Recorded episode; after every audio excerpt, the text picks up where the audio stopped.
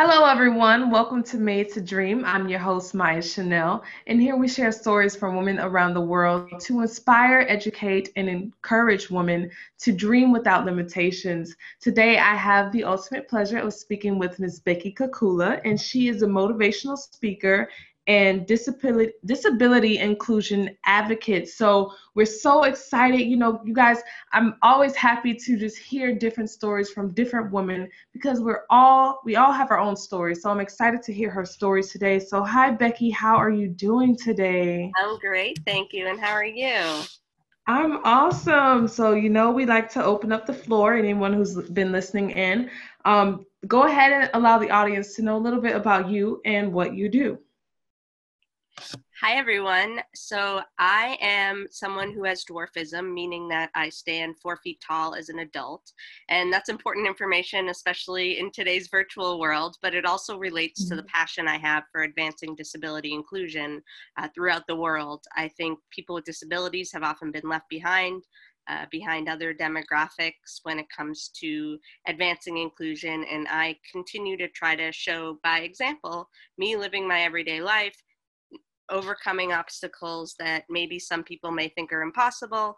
And a lot of that and the positive outlook that I have is related to my upbringing. Parents who do not have dwarfism, who really wanted to just throw me into the world and say, You're going to figure it out and they have given me the support from day one to mm. let me go after things that I'm passionate about, chase my dreams, even though others may say, How could you let her do that? You're letting her go out and fall on mm. her face. She's going to get into a lot of trouble. but I, I am forever grateful to just experience my life as someone with a physical difference in a world that wasn't quite made for me, but it's constantly cha- problem solving and adapting however I can in any environment. And I want to continue to make more people comfortable with the uncomfortable and interact in more authentic and organic ways uh, with people with disabilities, with people with dwarfism. And I feel that one of the ways to do that is to continue to share my story. I love it. I love it. You know, I'm so interested always to see how anyone has been able to overcome different obstacles in their life and just create their own happiness, their own success, and their own pathway on their journey. So we want to know a little bit about um, different obstacles that you've been able to overcome in your life on your journey. Great question. Growing up, I did have several surgeries. It's kind of a part of someone with dwarfism. Uh, mm-hmm. We are, are not always uh, built in the most symmetrical or way that uh, other people may be built. And uh, mm-hmm. I had bow legs when I was younger, so I had leg surgery to straighten out my legs, and then I had bone put back in my legs when I was 13. Mm. And then when I was 15, I lost my ability to walk and I had to have seven pieces of my lower mm. vertebrae removed. But one of the biggest challenges mm. during that period in time was missing 29 days of school. I did not want to fall behind. Mm. I wanted to be on track with the rest of my peers. And up until that point, right. I didn't really feel that I was different than them. Uh, except for the fact that I did need to miss school for 29 days. And I would say the surgery, I wasn't as scared about the surgery. I was more scared about right. falling behind. And I think just in general, falling behind in society, I think there's a lot of stigma around people who have to miss work because of medical procedures mm-hmm. and right. that they're not going to get back on track and they're going to be constantly distracted. And then when I was going to college, I chose to go to a college where there was a little person in the cafeteria when I was giving going on a tour and I thought, oh, at least this mm-hmm. college has been exposed to one other little person.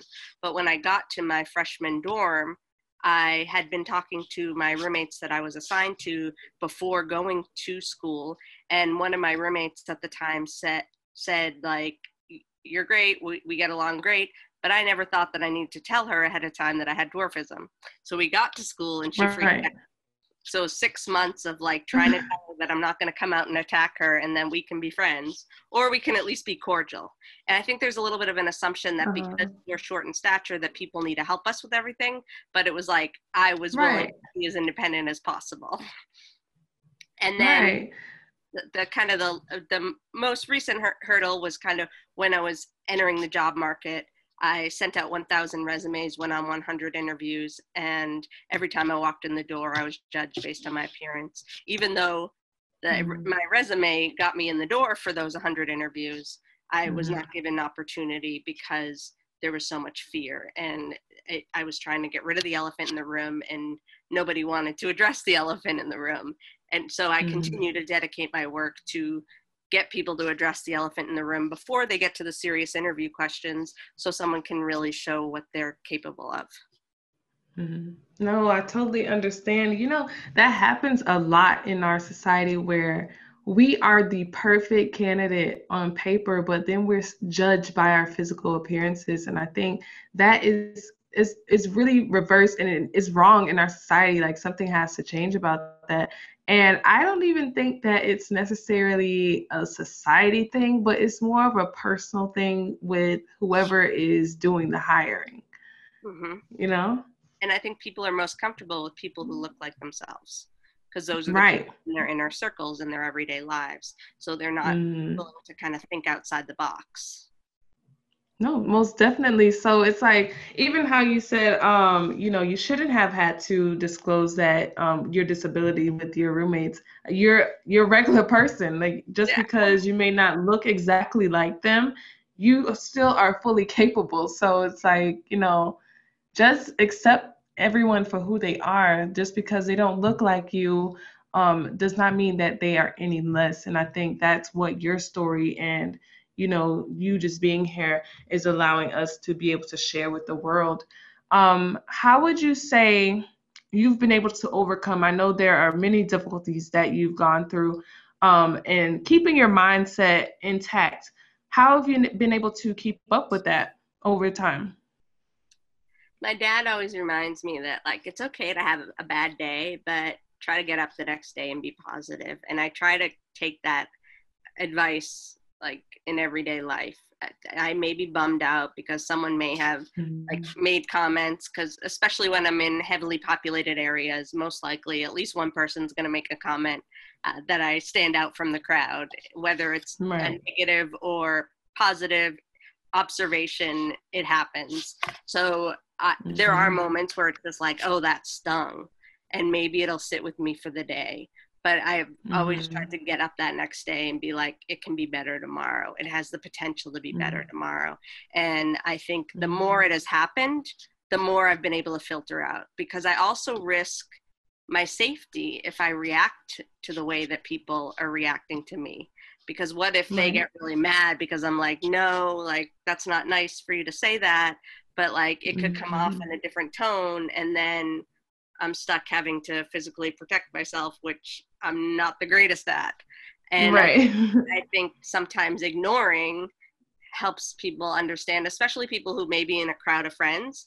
It may help mm. them understand that that wasn't really nice. Like maybe their friends could remind them, like, did you really need to say that? And maybe it's a moment of reflecting, like, oh, she's not bothered by it. So it's not going to work if I keep trying to bug her mm. about her difference.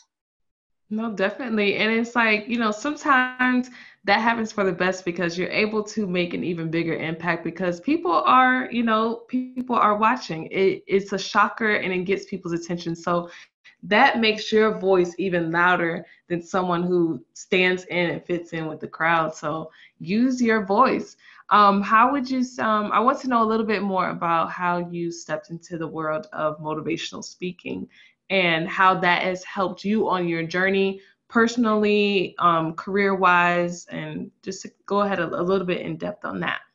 Absolutely. I was working in Los Angeles. I grew up in Boston, after college went to los angeles that's where i went on the 100 interviews i then mm. eventually after six months found a temporary job that then turned into a permanent job seven months later so it was about a year mm. before i got my foot in the door but i was an mm. assistant at a talent agency then a television studio and after that i decided you know what this industry is all about image and i really just don't feel like i have a place here i'm going to move back home to boston wasn't the best of times because I felt that mm-hmm. it took me so long to get my foot in the door and then I'm like pivoting again. And I mm-hmm. also was thinking, okay, I do want to pursue, pursue speaking in some way or another. I did start a Toastmasters club in college, so it was kind of always on my mind that I wanted to do mm-hmm. public speaking. But I thought mm-hmm. in my head that I had to be at a certain level of success in my career, and being an assistant in the entertainment industry for six years wasn't really cutting it in my mind. But my right. sister is a creative writing teacher at a middle school, and she said to me that her students wanted to meet me. And I thought, okay, instead of just going to hang out at your school, like wasting the day away, why don't I make it productive and start sharing my story? Mm-hmm. And I started right. learning that people actually wanted to hear my story. So then mm-hmm. I reached out to different Rotary clubs, like all these free speaking opportunities just to get practice. And mm-hmm. it was about six months later, this was back in 2013, that I got my first paid speech. And I thought, wow, it. taking it seriously. they asked me, uh-huh. what's your rate? And I thought, oh gosh, I got to make one up. And then since then, I have been to some meetings of parents of little people. Most parents of little people do not have dwarfism, so they're just trying to mm-hmm. navigate how school life will be for their children. And they asked me to come speak at some of their children's schools so people could ask me the hard questions rather than that child and this applies mm-hmm. usually when a child's transitioning from elementary to middle school and they're going to see so many more people that they haven't met before so if right. i can take the elephant out of the room by sharing my story hope that hopefully that makes for a smoother transition and then I was asked in November of 2013 to go to Kenya to help launch a Little People organization. And wow. by going there, I also delivered a keynote speech and got my international uh, title for the speaking piece. Uh-huh. And then now, especially in a virtual world, I think I've been trying to figure out how to continue to spread the messaging. And it's amazing mm-hmm. to think, even though these are difficult times, I've been able to get the word out even further because people are paying mm-hmm. attention on the internet right now. I do like mm-hmm. that human interaction as well, so hope to get back to that someday. But I think it's just finding every opportunity to practice sharing my story. And I always give people the same advice like, get out there because you never know who can be touched by your story. No, definitely. And I love how, you know, you took a leap. You were you you it was so difficult to find this position um, after going all, those 100 interviews and then you found the space and then you were kind of hesitant because you were like wow it took me so long to do this but you took that leap of faith even though you know that it might have been difficult but in the end it turned out way better for you. So I, I think that's a message in itself that everyone should learn. I I agree. I think everyone should take a leap of faith. And I know, especially during these times, that people are going through a lot of financial difficulties and it may not always be possible, but don't give up your side passion that could eventually turn mm-hmm. in. And I'll be honest and transparent that since 2012, I have only made enough in speaking to probably live off of for a year, and that's total of eight years. So I think it's mm-hmm. important to, and I know that takes me raising my rate and all those things but i think it's important for people to know that you can have side opportunities and touch lives and it doesn't have to be the only job that you're doing. I think some people just go to that job that they don't like but it's the means to the end. But find your passion that can be that fire while you're doing your day-to-day job that's paying the bills. Definitely i love it i love it. Um so Let's talk a little bit about. I haven't asked this question in a while. Different versions of success. I know that you've had to overcome different difficulties in your life. So, how has your version of success or your definition of success changed over the years as you've blossomed into the person that you are today? I think I was just so caught up on the title piece when I started speaking that, oh, my only job title is assistant at a mm-hmm. talent agency in a television studio who's going to want to listen to me and then i think i started envisioning like what if we take out the titles and what if we realize that me at the assistant level can still have a connection with someone at the partner level and same goes with interaction with celebrities and people with disabilities. There's so much fear around interacting with people who are in different categories, whether it's mm-hmm. socioeconomic class or title in a position or difference. And mm-hmm. if we start thinking about everyone being human first, and everyone has a story to tell, no matter what their title may be, I think there have been a lot of movements around the thought of even when you go to a networking event, don't just immediately ask someone what they do. Maybe find mm-hmm. like what what drives you, what's your why, right. what do you love, rather than going down the hole of talking about a job that they're just trying to get out or whatever it may be. Maybe it's reshaping the conversation and i think that's what started getting me thinking okay a title is a title and it is necessary for structures within organizations but it doesn't mean that someone is less than as a human being doesn't mean they can contribute less to society. And maybe there's ways that people can get better at advocating for them, themselves and their worth once they get past just the title piece. No definitely and i totally agree. I i look at it this way um in the business aspect of especially it's like you may get to a certain position and look down on someone, but you were in that position many, many years ago. And it's the same way for, you know, when on the job they look for experience.